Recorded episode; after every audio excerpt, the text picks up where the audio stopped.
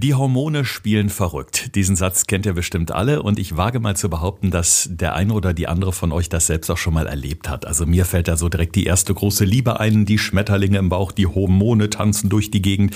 Aber Alex, Hormone können ja noch viel, viel mehr als nur in Sachen Liebesgeflüster eine große Rolle zu spielen, richtig? Ja, Thorsten, definitiv. Es geht nicht nur um die erste Herzensdame deines Lebens, wo du vielleicht Schmetterlinge im Bauch hattest, sondern ja hauptsächlich darum, wie können wir durch Ernährung, Sport, Schlaf, also unseren ganzen Hormonhaushalt regulieren, weil viele ja immer denken, das wäre einfach so Gott gegeben, mal so banal dahingesagt. Aber man kann wirklich sehr, sehr viel beeinflussen und das ist super wichtig, dass wir uns darüber mal unterhalten. Gesund gefragt. Fünf Tipps für deine Gesundheit. Mit TV-Reporter Thorsten Slegers und Personal Trainer Alexander Nikolai. Damit ganz herzlich willkommen zu einer neuen Podcast-Folge.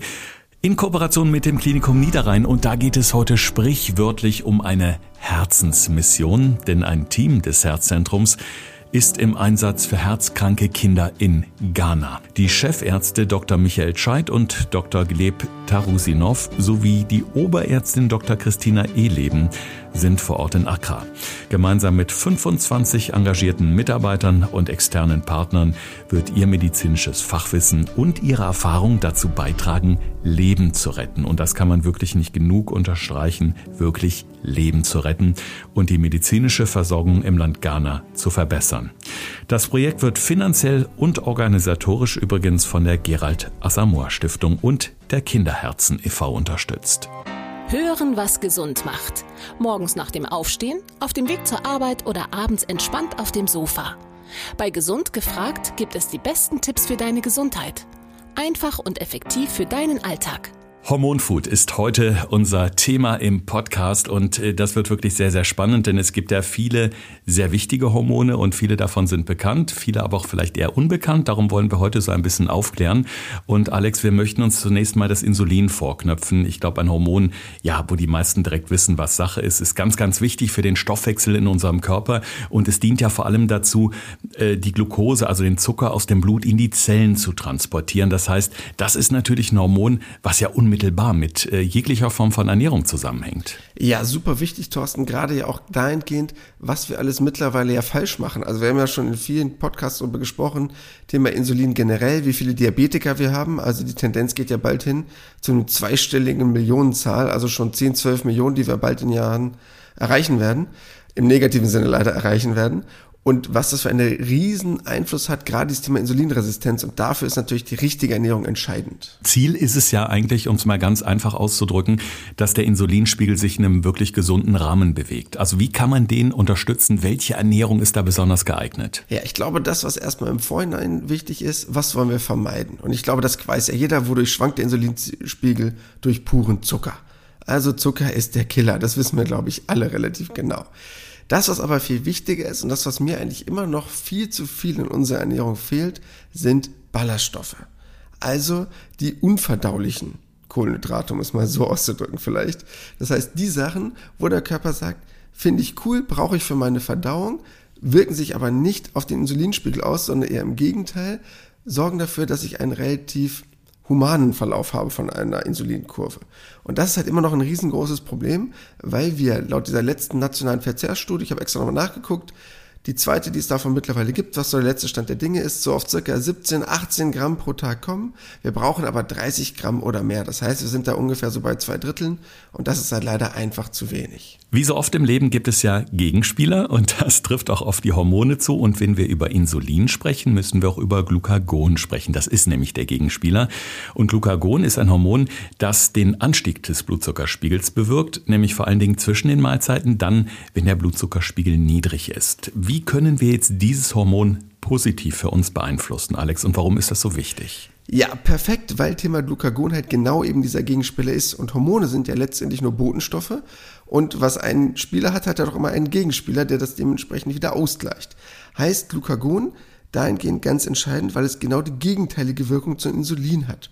Und Glucagon wäre jetzt natürlich in dem Moment, wenn ich eine sehr kohlenhydratarme Ernährung hätte. Also die darf sehr gerne proteinreich sein, aber halt nichts, was den Insulinspiegel jetzt nach oben jagen würde. Und dafür ist es halt ganz wichtig, den ganzen Tag über auch mal Mahlzeiten zu haben, die nicht immer mit Kohlenhydraten vollgeballert werden. Also nicht dreimal am Tag eine Mahlzeit mit Kohlenhydraten bis unter die Kinnlade zu haben, sondern halt gewisse Mahlzeiten zu haben, die halt auch mal kohlenhydratarm sind, dass der Körper halt auch mal wirklich in eine Form von kohlenhydratarmen Stoffwechsel wechseln muss und halt zwischendurch dies Snacken wegzulassen, weil das ist letztendlich der Killer dafür. Ja, das heißt auch diese berühmten Essenspausen sind wahrscheinlich entscheidend. Also nicht nur zu sagen, nicht jede Mahlzeit mit Kohlenhydraten zu ballern, sondern einfach auch mal diese vier Stündchen Pause zu machen, bevor ich das nächste mampfe. Ja, dafür ganz entscheidend, weil das ist das riesengroße Problem. Weil viele sagen jetzt immer, ja, den Insulinspiegel möglichst konstant halten, Alex ist doch immer noch State of the Art. Nein, ist es nicht.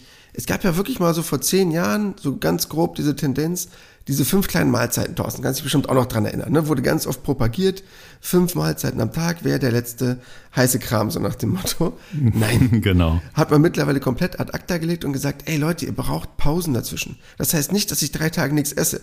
Das schockt den Körper, dadurch wird er komplett irritiert.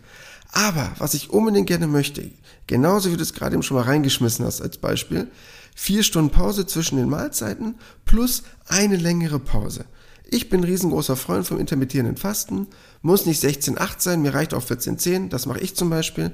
Also 14 Stunden Pause, 10 Stunden Zeitfenster zum Essen. Ich glaube, das sollte jeder hinkriegen. Und dann zwischen den Mahlzeiten auf jeden Fall so drei bis vier Stunden Pause. Mhm. Dann wäre ich glücklich. Das nächste Hormon ist ein bisschen mein Lieblingshormon, nämlich Leptin. Man kennt es auch als Sättigungshormon. Das hat nämlich eine ganz coole Aufgabe im Körper. Das hilft uns nämlich einfach auch irgendwann zu sagen, okay, ich bin satt, wenn man es nicht übertreibt mit der Ernährung in jeglicher Hinsicht. Das wird nämlich hauptsächlich von den Fettzellen produziert im Körper und spielt eben eine wichtige Rolle bei der Steuerung des Appetits und interagiert mit dem Gehirn und sagt, hallo, der Alex oder der Thorsten hat jetzt genug gefuttert, der ist satt. Und das hilft eben dann letztendlich auch bei der Regulierung von Gewicht und Stoffwechsel. Aber auch da ist es eben so, ähm, es gibt tatsächlich Lebensmittel, wo wir diese Arbeit von Leptin richtig unterstützen können, also dass diese, diese Ausschüttung angeregt wird. Ja, ganz wichtiger Aspekt, weil erstmal vorab, genauso wie gerade bei Insulin, die regelmäßigen Mahlzeiten erstmal entscheidend. Das ist erstmal ganz wichtig, dass der Körper wirklich auch immer wieder ein Sättigungsgefühl zum Gehirn senden kann und nicht immer konstant am Snacken ist. Das ist schon mal ganz wichtig. Dann der Punkt ballaststoffreiche Lebensmittel, den wir gerade beim Insulin hatten, gilt hier natürlich auch noch, weil das natürlich dafür sorgt, die Sättigung sehr gut zu fördern. Was aber noch wichtig ist beim Thema Leptin, ist zum Beispiel das Thema Omega-3-Fettsäuren. Würden jetzt vielleicht viele Leute vielleicht unterschätzen oder nicht wirklich wichtig finden, aber haben einen extrem hohen Einfluss. Weil dieser fette Fisch, der Lachs, die Makrele oder halt auch alle in Form von Kernen, also wie die Leinsamen oder ähnliches, sorgen nämlich dafür, eine bessere Leptinempfindlichkeit hervorzurufen.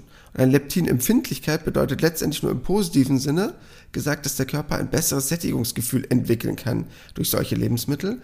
Und dafür ist das halt super wichtig. Das heißt, ich brauche einmal fette Lebensmittel als auch proteinreiche Lebensmittel. Denn die sorgen wirklich dafür, dass der Leptinspiegel gut reguliert wird, dass ich überhaupt ein Sättigungsgefühl bekommen kann. Und das ist halt ganz wichtig. Ich habe mir mal so einen kleinen Einkaufszettel gemacht, währenddessen du gerade erzählt hast, Alex. Und jetzt würde ich mal gerne von dir wissen, ob die Sachen, die ich mir so ad hoc mal hier aufgeschrieben habe, ob die gut sind. Erstmal Vollkornbrot oder Vollkornnudeln geht ja auch oder Reis. Dann habe ich aufgeschrieben, Gemüse in Klammern reich an Ballaststoffen und Antioxidantien, wie zum Beispiel der Spinat und die Hülsenfrüchte. Und was mir aber auch noch eingefallen war, Zitrusfrüchte. Wäre das so ein Einkaufszettel, wo du sagst, da kannst du mit leben? Ja, fände ich bisher super. Das Einzige, was ich noch nicht so geil finde, sind Vollkornnudeln. Okay. Weil ich generell kein Freund bin von Nudeln, weil das schon für mich relativ stark verarbeitete Kohlenhydrate sind. Also da bin ich halt eher so der typische Kartoffelfreund. Ähm, aber ansonsten ist deine Einkaufsliste super. Und wenn es natürlich Nudeln sind, da bin ich jetzt ein bisschen sehr kleinkrämerisch unterwegs. Ähm, dann natürlich die Vollkornnudeln. Aber das wäre das Einzige, was ich streichen würde. Der Rest ist super. Sehr gut. Es ist auch schon gestrichen, also ist, ist angekommen. Jetzt haben wir gerade über Leptin als das Sättigungshormon gesprochen. Jetzt sprechen wir mal über Grelin als das Hungerhormon. Das regt nämlich den Appetit an und sagt auch wieder dem Gehirn, hallo, hallo, es ist halt ein bisschen was einzuschmeißen. Es macht aber nicht nur Lust auf mehr Essen, sondern es fördert auch die Fettspeicherung. Und Grelin wird im Magen produziert. Äh, wie funktioniert so das Zusammenspiel? Ja, erstmal vorab als ganz einfachen Unispruch, den ich damals immer hatte. Leptin und Grelin. Grelin halt der Gegenspieler vom Leptin. Leptin, mh, lecker, hm, ich bin satt. Und Grelin, grrr, ich habe immer noch Hunger. So, klingt richtig bescheuert, aber so habe ich es mir damals gemerkt. Hat funktioniert. Ähm, das, was man weiß beim Grelin, das, was ganz wichtig ist bei der Ernährung, natürlich, dass ich mich gut satt esse, ballaststoffreich, haben wir gerade alle schon besprochen. Das, was aber relativ neu ist und das, was entscheidend ist, weil es noch ein relativ neuer Punkt in der Wissenschaft ist. Man weiß mittlerweile relativ gut, wenn ich mal eine Mahlzeit einbaue, ohne Kohlenhydrate oder sehr kohlenhydratarm, dass der Körper wesentlich schlauer wird, was das Thema Grelin angeht. Das heißt, er kann relativ schnell seinen Ghrelin-Spiegel dann gut anpassen und senken, was man früher nicht gedacht hätte.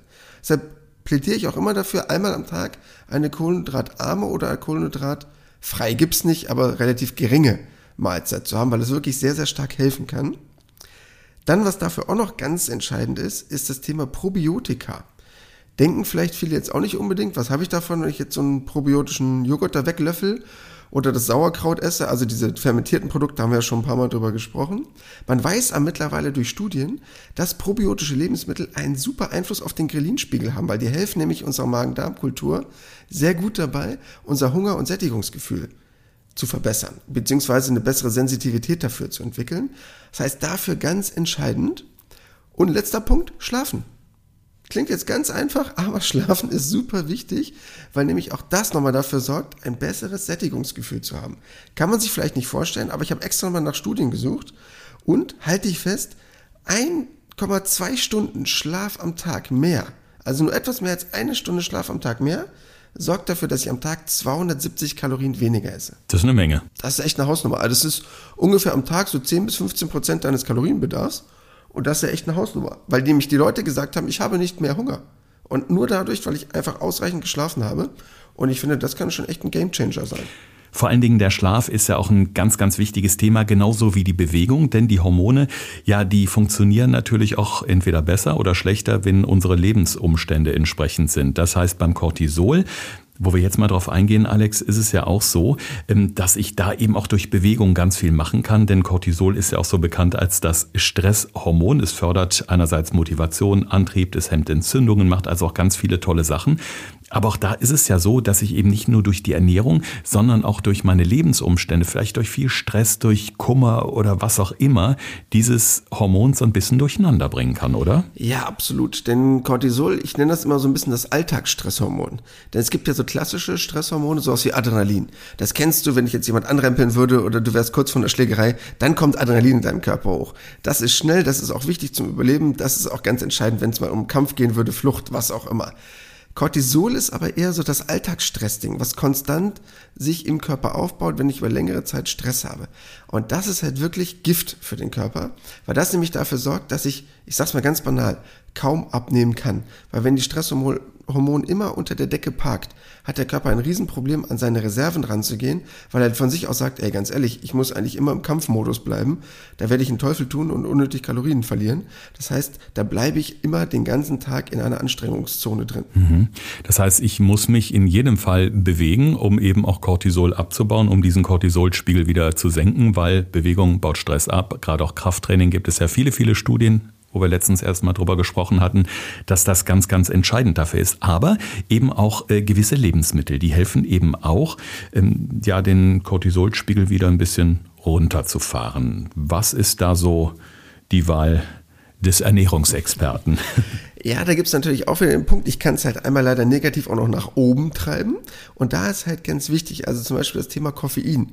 Ob es nun Kaffee ist, irgendwelche Energy Drinks, ich glaube, die wichtigsten Marken kennt ihr alle davon kann halt wirklich vorübergehend den Cortisolspiegel erhöhen, weil das für den Körper halt auch eine gewisse Form von Stress ist. Das heißt, da hängt es halt wirklich davon ab, das über den Tag gut zu timen. Wir hatten ja schon mal darüber gesprochen, nicht direkt morgens nach dem Aufstehen und dann natürlich in einem gesunden Maße darauf zu achten. Aber auch zum Beispiel Alkohol kann dafür sorgen, Zucker, also das sind alles Sachen, die dafür führen können, relativ hohen Cortisolüberschuss zu haben. Weil nämlich automatisch, Moment, wo ich Zucker reinschmeiße, Blutzuckerspiegel geht nach oben, relativ schnelle Freisetzung von Cortisol und ein Cortisolüberschuss, den ich dauerhaft habe, kann halt wieder zu dieser Insulinresistenz führen, also zu diesem Teufelskreis sozusagen. Und das ist ja das, wer jetzt uns schon ein paar Mal zugehört hat, das ist so ein Thema, was halt immer mal wieder kommt. Und da muss ich halt wirklich gegen anarbeiten. Und das, was dabei ganz wichtig ist, wieder das Thema von eben nochmal aufgegriffen, aber dafür auch entscheidend, Omega-3-Fettsäuren weil ein Ungleichgewicht von Omega-3 zu Omega-6, und das hatten wir in einer unserer letzten Folgen schon mal angesprochen, sorgt unter anderem dazu, dass entzündliche Prozesse im Körper gefördert werden.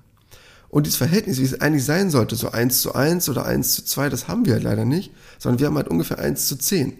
Und das sorgt halt dafür, wenn ich so ein Ungleichgewicht habe, dass der Cortisolspiegel leider mit ansteigt, wenn ich diese entzündlichen Prozesse im Körper unterstütze. Und deshalb wäre da halt mein riesengroßer Tipp, unbedingt auf gute Omega-3-Fettsäuren achten, entweder durch die Ernährung oder das zu supplementieren.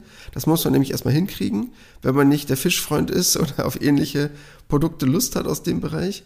Und vielleicht mal ein bisschen Kaffee gegen ein bisschen Tee zu tauschen.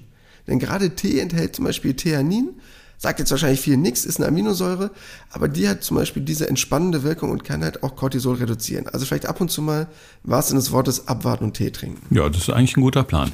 In Vorbereitung auf die heutige Folge habe ich äh, von einer Studie gehört, Alex, die fand ich auch ganz spannend. Da hieß es zum einen, dass dunkle Schokolade in einigen Studien Cortisol nach stressigen Situationen senken konnte, aber was ich noch viel spannender fand, man hat äh, sich Radathleten angeschaut und deren Cortisolwerte und wenn die Bananen gegessen haben, haben oder Birnen oder einfach auch viel Wasser getrunken haben, dann sind die Cortisolwerte auch wirklich nennenswert runtergegangen. Und ja, Vitamin D wurde da eben auch noch als sehr positiv ähm, erwähnt. Was hältst du davon? Ja, absolut, weil manchmal sind es wirklich die ganz einfachen Dinge und da muss man mehrere Sachen miteinander kombinieren. Das heißt, dieser grundlegende Gedanke bezüglich der Schokolade kann ich auch total verstehen ist auch mittlerweile relativ gut anerkannt. Aber muss natürlich dunkle Schokolade sein. Ne? Jetzt nicht die alten Vollmilchschokolade da aus dem lila ne, Packung rausrauben. Ich glaube, jeder weiß, was ich gerade meine. Sondern es muss wirklich schon dunkle Schokolade sein, dass sie auch einen nennenswerten Mehreffekt hat. Dann komme ich da auf diese Ebene, dass sie auch wirklich etwas gegen einen zu hohen Cortisolspiegel tun kann. Letztendlich ist da aber auch wirklich viel Psychologie dabei, das muss man halt auch sagen. Weil so viel Schokolade kann ich gar nicht essen unbedingt immer, dass das dann nur noch den positiven Effekt hat und keinen negativen, sondern es hat halt wirklich auch den Effekt, den wir damit verbinden, weil es eine entspannende Wirkung auf uns hat. Das könnte nämlich jetzt auch wirklich etwas anderes sein, wie das entspannende Buch, also etwas, was aktiv zu deiner Entspannung beiträgt, sorgt immer dafür, den Cortisolspiegel zu minimieren. Und das ist ein ganz wichtiger Punkt, den ich eigentlich in jeder Lebensphase umsetzen kann. Jetzt kommen wir mal zu den äh, Sexualhormonen. Ich glaube, die sind eben auch zumindest vom Namen her natürlich den meisten bekannt, aber ich glaube, weniger bekannt ist eben, wie man da Einfluss nehmen kann durch unseren Lebensstil, damit auch die in einer gesunden Balance sind. Ich würde mal sagen, wie mit vielem im Leben Ladies First. Wir gucken erstmal auf die Östrogene, das weibliche Geschlechtshormon, die in den Eierstöcken gebildet werden hauptsächlich. Was ist da entscheidend? Also wie kommt die Frau dahin, dass dieser Östrogenspiegel eine gewisse Balance hat durch Ernährung auf der anderen Seite, aber auch durch den Lebensstil wie Sport, Bewegung. Ja, also zum einen ist natürlich entscheidend, es hängt natürlich von der Lebensphase ab, in welchem Alter das der Fall ist. Ähm, was auch das Thema Menopause angeht, ist ja auch ein ganz entscheidender Aspekt, was dann in etwas äh, höheren Alter der Fall ist. Was ganz wichtig ist, erstmal vorab. Es gibt durch die Ernährung gewisse Bereiche, so etwas wie Phytoöstrogene. Das sagt jetzt vielleicht nicht unbedingt jedem was von euch, aber das ist halt eine Struktur aus der pflanzlichen Basis, die strukturell dem Östrogen ähnelt oder dem ähnlich ist. Und die können halt dazu beitragen, den Östrogenspiegel zu regulieren, beziehungsweise einen gewissen Einfluss darauf zu nehmen. Insbesondere in den Wechseljahren. Das heißt, gerade dafür ist es entscheidend. Und da, Achtung, jetzt kommt ein ganz seltener Hinweis, weil das sage ich nie. Und das werde ich wahrscheinlich auch nicht nochmal wiederholen in diesem Podcast. Da können sogar Sojaprodukte sinnvoll sein. Also Tofu, Sojamilch, alles aus dieser Richtung, weil da dort relativ viele Phytoöstrogene drin sind. Nicht bis St. Nimmerleinstag oben reinschmeißen, aber in einem gewissen Rahmen mäßiger Konsum von Sojaprodukten ist dafür wirklich gut. Habe ich aber auch noch in anderen Produkten mit drin. Ne, das geht jetzt nicht nur darum, das habe ich zum Beispiel auch in Obst und Gemüse mit drin, weil dort sind auch viele Phytoöstrogene mit drin. Aber das wären zum Beispiel Bereiche, über die ich das relativ gut umsetzen kann. Um mal wieder unseren Running Gag ins Rennen zu schmeißen, Alex, Trockenfrüchte, angeblich auch gut. Nein, ich hasse Trockenfrüchte. Also nicht. Nein, Trockenfrüchte nicht. Die fliegen raus. Okay, also nicht, nicht gut für die Hormonbalance, äh, nur schlecht für die Nerven. Also in deinem Fall. Äh, ja, kann ich in einem gewissen Rahmen verstehen, dass das Leute erwähnen. Aber der Mehrwert davon, den kann ich durch viele andere Sachen genauso gut abarbeiten, weil äh, das habe ich ja auch in frischem Obst und Gemüse drin. Mhm. Ich bräuchte das jetzt nicht in getrockneter Form. Mhm. Deshalb da lieber auf frisches Obst zurückgreifen. Da habe ich auch viele Antioxidantien und Phytoöstrogene mit drin. Äh, gerade was das Thema so Äpfel angeht, Beeren, die ich ja generell sehr gut finde. Oder dann aus dem Bereich vom Gemüse, Brokkoli, Rosenkohl, also dieses klassische grüne Gemüse. Äh, damit kann ich das sehr gut abdecken. Du kannst mir jetzt, ich habe jetzt schon freiwillig das Soja reingebracht, Thorsten, du kannst mir jetzt nicht noch mit Trockenfrüchten kommen. Okay, bis hierhin fassen wir mal kurz zusammen. Ballaststoffreiche Lebensmittel extrem wichtig, um den Östrogenspiegel im Körper zu regulieren. Aber ich würde ganz gerne noch mal so beim Thema Gemüse bleiben. Alex, gerade jetzt so Herbst-Winterzeit ist Gemüse extrem wichtig, äh, eben viele, viele Vitamine und ich denke mir, da kann man ja auch in Sachen Östrogen äh, pro und contra noch eine Menge rausholen. Im besten Fall natürlich pro. Ja, was nämlich dabei wirklich wichtig ist, ist alles aus diesem Bereich der äh, Kreuzblütler. Das heißt, das wäre jetzt sowas wie Brokkoli, Rosenkohl, Blumenkohl, denn die enthalten, das kennt wahrscheinlich keiner großartig, Sulforaphan. Das ist wirklich für den Abbau von überschüssigem Östrogen ganz wichtig. Das heißt, das wäre wirklich so ein Aspekt, den man da unbedingt noch mit reinbringen kann. Und weil wir es gerade eben schon mal als Thema hatten, aber stimmt leider immer noch, weil es wirklich bei fast allem hilft, klingt jetzt ein bisschen komisch, Omega-3 weil auch Omega-3 sorgen für einen gesunden Östrogenspiegel. Also die fettreichen Fische, Lachs, Makrele und so weiter sind halt auch für den weiblichen Hormonhaushalt richtig wichtig. Einmal was das Thema generell Menstruationszyklus angeht, Fortpflanzung. Also für all diese Bereiche komme ich auch da nicht drumherum, führt kein Weg dran vorbei. Okay. Dann schauen wir jetzt mal auf die Männer und auf das Hormon Testosteron. Wir alle wissen, was zu viel Testosteron bewirken kann. Das sieht man ganz oft auf der Autobahn, auf der linken Spur, wenn es ziemlich laut wird und man guckt in den Rückspiegel. Zu wenig Testosteron ist aber auch ein Problem. Da nämlich kann es beim Mann auch zu Problemen kommen, etwa Erektionsstörungen oder auch Stimmungsschwankungen etc. Also auch da ganz, ganz wichtig bei uns Männern, dass dieser Testosteronspiegel in einem guten Gleichgewicht ist. Und auch den können wir natürlich auf der einen Seite durch die Ernährung sehr gut beeinflussen, aber eben auch durch körperliches Auspowern. Ja, vielleicht gucken wir erstmal dran, äh, was steigert Testosteron am meisten? Äh, das, was ganz entscheidend ist, ich brauche dafür eine gesunde Basis von Lebensmitteln, dass der Körper es überhaupt schaffen kann, dieses Testosteron herzustellen. Natürlich ist ja zwischen Männern und Frauen ein Riesenunterschied. Frauen haben 5% von dem Testosteron, was wir Männer haben. Aber ist ja auch gut so. Das, was dabei nur entscheidend ist, einmal die körperliche Basis, das heißt wirklich ein intensives Training sorgt dafür, im Körper Wachstumshormone freizusetzen. Also das Thema Testosteron ist ja auch eins, was damit gehend einhergeht. Gerade intensives Krafttraining stimuliert wirklich die Ausschüttung von Wachstumshormonen und das ist halt ganz wichtig für Zellwachstum, aber halt auch ganz entscheidend für das Thema Fettabbau bzw. Fettanlagerung. Also Testosteron ist auch dafür wichtig, was ich für ein Fettverteilungsmuster habe. Und bei der Ernährung ist es ganz entscheidend, dass ich es schaffe, diese Vorstufen sozusagen von Testosteron, die der Körper gerne bilden möchte, durch Lebensmittel zu unterstützen. Da würde ich jetzt mal ganz gerne zwischengrätschen gerade. Alex, welche Lebensmittel braucht denn der Mann, um sprichwörtlich ganz groß rauszukommen? Ja, ich brauche quasi diese Vorstufen, um das Testosteron im Körper bilden zu können. Was dabei ganz wichtig ist, ist halt einmal das Thema Vitamin D, weil viele denken immer an Eiweiß, aber es geht halt auch um das Eigelb, weil dort ist das Vitamin D drin. Denn das ist ganz wichtig für die Testosteronproduktion. Also wenn das ganze Ei, nicht nur das Eiweiß. Eiweiß ist gut, weil es ein Eiweißlieferant ist, um die Muckis ordentlich aufzupumpen, aber das Eigelb ist genauso entscheidend. Also Vitamin D, ob nun über Eigelb oder supplementieren, das muss auf jeden Fall rein. Dann ist das Thema Zink ganz entscheidend. Über alle Formen von Nüssen, Samen könnte ich das zum Beispiel regeln. Also ob das nun Mandeln sind, Sonnenblumenkerne. Alles, was das Thema Zink beinhaltet, um die Testosteronproduktion zu steigern. Ganz wichtiger Aspekt. Und natürlich ganz einfach, aber ja, Thema Fleisch, Fisch brauche ich unbedingt. Das heißt, ich brauche halt genügend Proteine bzw. Omega-3-Fettsäuren, um meine Testosteronproduktion anzuregen. Dann gibt's ja noch so ein paar kleinere Sachen, worüber man mittlerweile in der Forschung relativ viel weiß, wozu es aber noch nicht super viele Studien gibt. Aber man weiß zum Beispiel das Thema Ingwer, Granatapfel, Knoblauch. Das sind alles Sachen, die zusätzlich die Testosteronproduktion unterstützen können. Und das sind Sachen, die halt noch nicht so wirklich ja, in der Wissenschaft angekommen sind oder es noch nicht tausende von Studien zu gibt, aber die wirklich sehr, sehr interessant sind. Das heißt, auch da kann man sich ruhig mal dran versuchen um die Testosteronproduktion zusätzlich anzuschieben. Jetzt gibt es aber auch Lebensmittel, die blockieren das Testosteron. Und jetzt können wir nochmal richtig schön auf Soja schimpfen oder Tofu oder Edamame, Sojabohnen, was auch immer. Da sind wir wieder bei den Phytoöstrogenen, ähm, die ja ähnlich funktionieren wie das weibliche Östrogen. Zu viel davon im Körper habe ich jetzt auch gelesen, Alex, unterdrückt eben das Testosteron. Das heißt, es gibt so bestimmte Situationen, wenn ich das jetzt mal richtig deute, etwa nach einem schönen Ausdauertraining oder nach dem Sport, Sport, wo ich genau solche Sachen nicht essen sollte, richtig? Ja, super wichtiger Aspekt, Thorsten. Und schon mal vorab, Respekt für deine Recherche. Sehr gut. Das ist nämlich der einzige Punkt, wo wir jetzt uns über das Thema Sexualhormone unterhalten. Thema Unterschied Männlein, Weiblein. Weil Thema Östrogen und Testosteron ist der einzige Punkt, den wir heute behandeln in unserer ganzen Thematik Hormonfood, in dem es einen Unterschied macht, wo sich Männer und Frauen unterschiedlich ernähren sollten.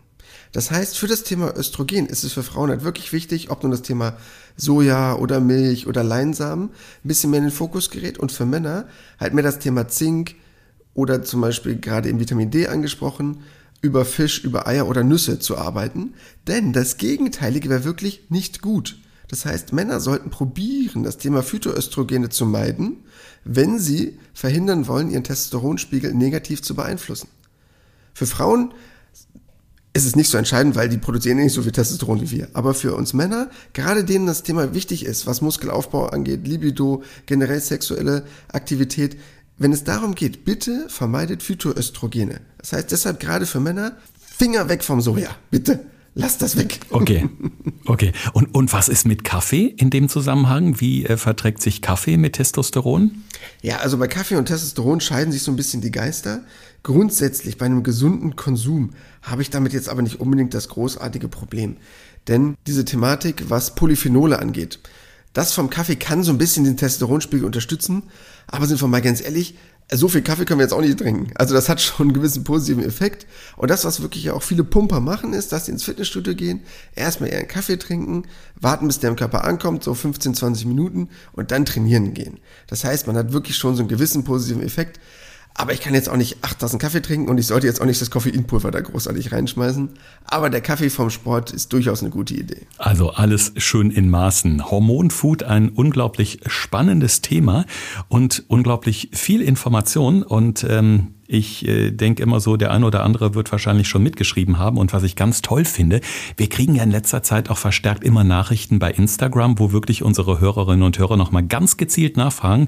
Und ähm, Chapeau, Alex, und äh, Lob für dich. Äh, du antwortest da immer ganz fleißig. Hast auch letzte Woche erst mit einer Hörerin sogar telefoniert oder eine Sprachnachricht geschickt und aufgeklärt.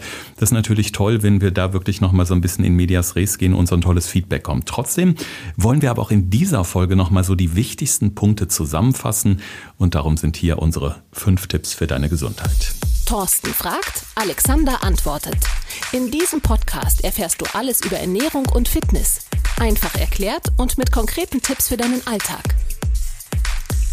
Ja, Tipp Nummer eins und der erstmal vorab. Thema Schlaf. Schlaf ist ein ganz wichtiger Aspekt, wenn es darum geht, unsere Hormone zu kontrollieren sei es das Thema Leptin, Grelin, allein etwas mehr als eine Stunde Schlaf am Tag mehr sorgt schon dafür, 270 Kalorien am Tag weniger zu essen. Klingt erstmal abstrus, ist aber wirklich ein wichtiger Aspekt, deshalb auch Entspannung sorgt dafür, etwas sehr gut für seinen Hormonhaushalt zu tun. Punkt Nummer zwei, und ihr kennt meine Passion, Thema Sport, super entscheidend, weil durch eine regelmäßige körperliche Aktivität, das muss nicht immer die schlimmste körperliche Aktivität der Welt sein und drei Stunden Fitnessstudio, nein, einfach nur regelmäßig, sorgt für eine wesentlich bessere Insulinempfindlichkeit von unseren Zellen. Das heißt, das Risiko für Diabetes Typ 2 wird extrem gesenkt, nur durch körperliche Aktivität. Deshalb bitte regelmäßig körperliche Aktivität einbauen. Euer Körper dankt es euch, weil ihr sehr stark das Thema Insulin zu eurem positiven hin verbessern könnt und wesentlich weniger die Wahrscheinlichkeit habt, Diabetes Typ 2 zu bekommen.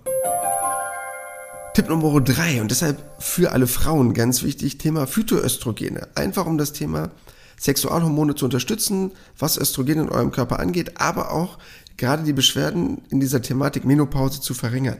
Alles, was in Richtung Soja geht, weiß ich, sage ich selten, aber dabei könnt ihr gerne mal zugreifen, in einem gesunden Maße. Thema Milch, Leinsamen, alles, um das zu unterstützen, kann wirklich gerade den Hormonhaushalt bei euch Frauen sehr gut regulieren und vielleicht viele Symptome ein bisschen abmildern. Und jetzt natürlich auch für uns Männer, damit auch Gleichberechtigung herrscht, um das Thema Testosteron zu unterstützen. Erstmal ganz wichtig, bitte keine Phytoöstrogene. Also probiert die in eurer Ernährung zu vermeiden, in einem gesunden Rahmen und dafür viel mehr auf das Thema Vitamin D und Zink zu setzen und gesunde Omega-3-Fette. Das heißt, auf den Fisch, auf die Eier, auf die Nüsse einzugehen. Das heißt, das sind Themen, die ich unbedingt brauche, um meinen Testosteronspiegel nach oben zu bringen und den zu boosten. Und als letzter Punkt, ja, ich weiß, ich will des deutschen liebsten Kind den Kaffee jetzt euch nicht unbedingt wegnehmen, aber vielleicht in einem gesunden Maße das Ganze im Körper zuzuführen. Nicht direkt nach dem Aufstehen, sondern ihr wisst ja, wer uns häufiger hört, so eine Dreiviertelstunde warten wäre ganz cool, dass der Körper erstmal von alleine einen gesunden Cortisolspiegel entwickeln kann. Und für all die, die am Tag vielleicht sechs, sieben, acht Tassen Kaffee trinken, nicht ein oder zwei, vielleicht mal das Thema Tee mit reinzubringen. Gerade grüner Tee als Vergleich hat ja auch ein bisschen eine Form von Koffein mit drin, dass ich auch einen gewissen Wachheitsaspekt mit drin habe, aber gleichzeitig hat wirklich der Körper dabei unterstützt wird, in eine gewisse Form von Entspannung zu kommen und deshalb gerne mal den grünen Tee gegen den Kaffee tauschen. Alles für die Hormone und alles für den guten Hormonhaushalt. In äh, diesem Sinne, äh, merkt es euch, schreibt es euch hinter die Ohren. Und wir hatten eben das Thema Vitamin D angesprochen, das Sonnenvitamin. Das ist jetzt natürlich im Herbst und Winter ein bisschen schwierig, so viel Sonne abzubekommen, dass das vom Körper produziert wird. Aber, und jetzt kommt ein ganz toller Tipp für euch, Alex und ich waren am Donnerstag im RTL Mittagsmagazin Punkt 12 zu sehen, wo es nämlich genau darum ging, um ein großes Vitamin D-Experiment, denn ich habe festgestellt, dass ich komplett unterversorgt bin, übrigens wie mehr als die Hälfte aller Deutschen.